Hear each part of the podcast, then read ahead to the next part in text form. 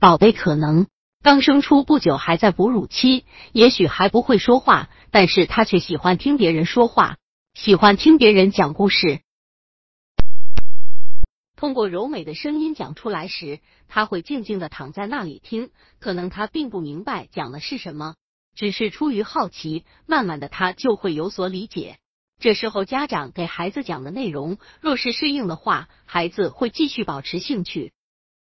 百度搜索“慕课大巴”，下载更多早教资源，根据年龄的变化，慢慢的改变给宝宝讲述的故事。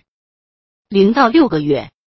看图任务书，一边看着图片，一边说出物体的名称，讲讲物体的用途，是很多宝宝非常喜欢做的事物。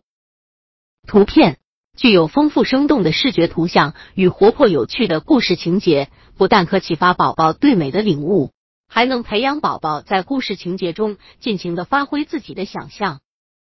因为好的图画。故事书本身就有一大片的空白，可供宝宝从不同的角度自由想象，而且对宝宝的人际智能发展有着十分重要的意义。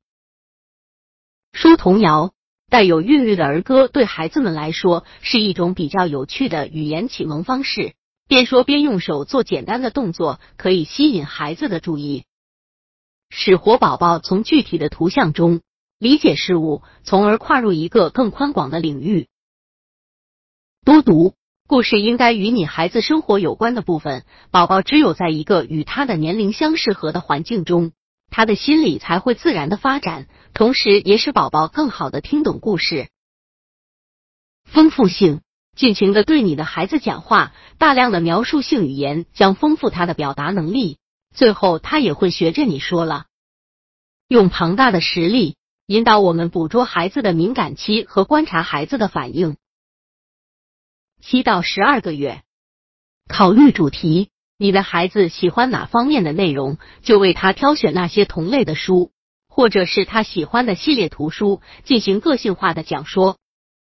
除了能够表达故事内容外，还边讲边进行各类角色的声音、情绪模仿和表演，这对宝宝的记忆、逻辑、想象等方面的能力是很好的锻炼。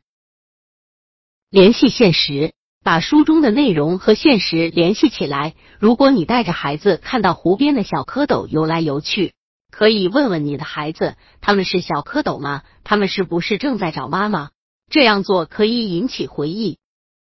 把讲故事的同时转化成您与宝宝间的一种亲子互动，不但有助宝宝的专注力及说话能力的培养，也能为亲子情感加温。婴儿期给宝宝讲故事是很重要的。宝宝之所以在一岁的时候会说话，并不是到了一岁突然就会了，也是前面慢慢积累的结果。讲故事是通过更为书面的形式来给宝宝说话的，口语不用担心，它是每天都能接触到的，而讲书面故事就不一定了。这也是宝宝有时候能读懂故事却让妈妈讲的原因了，因为他只听得懂口语的。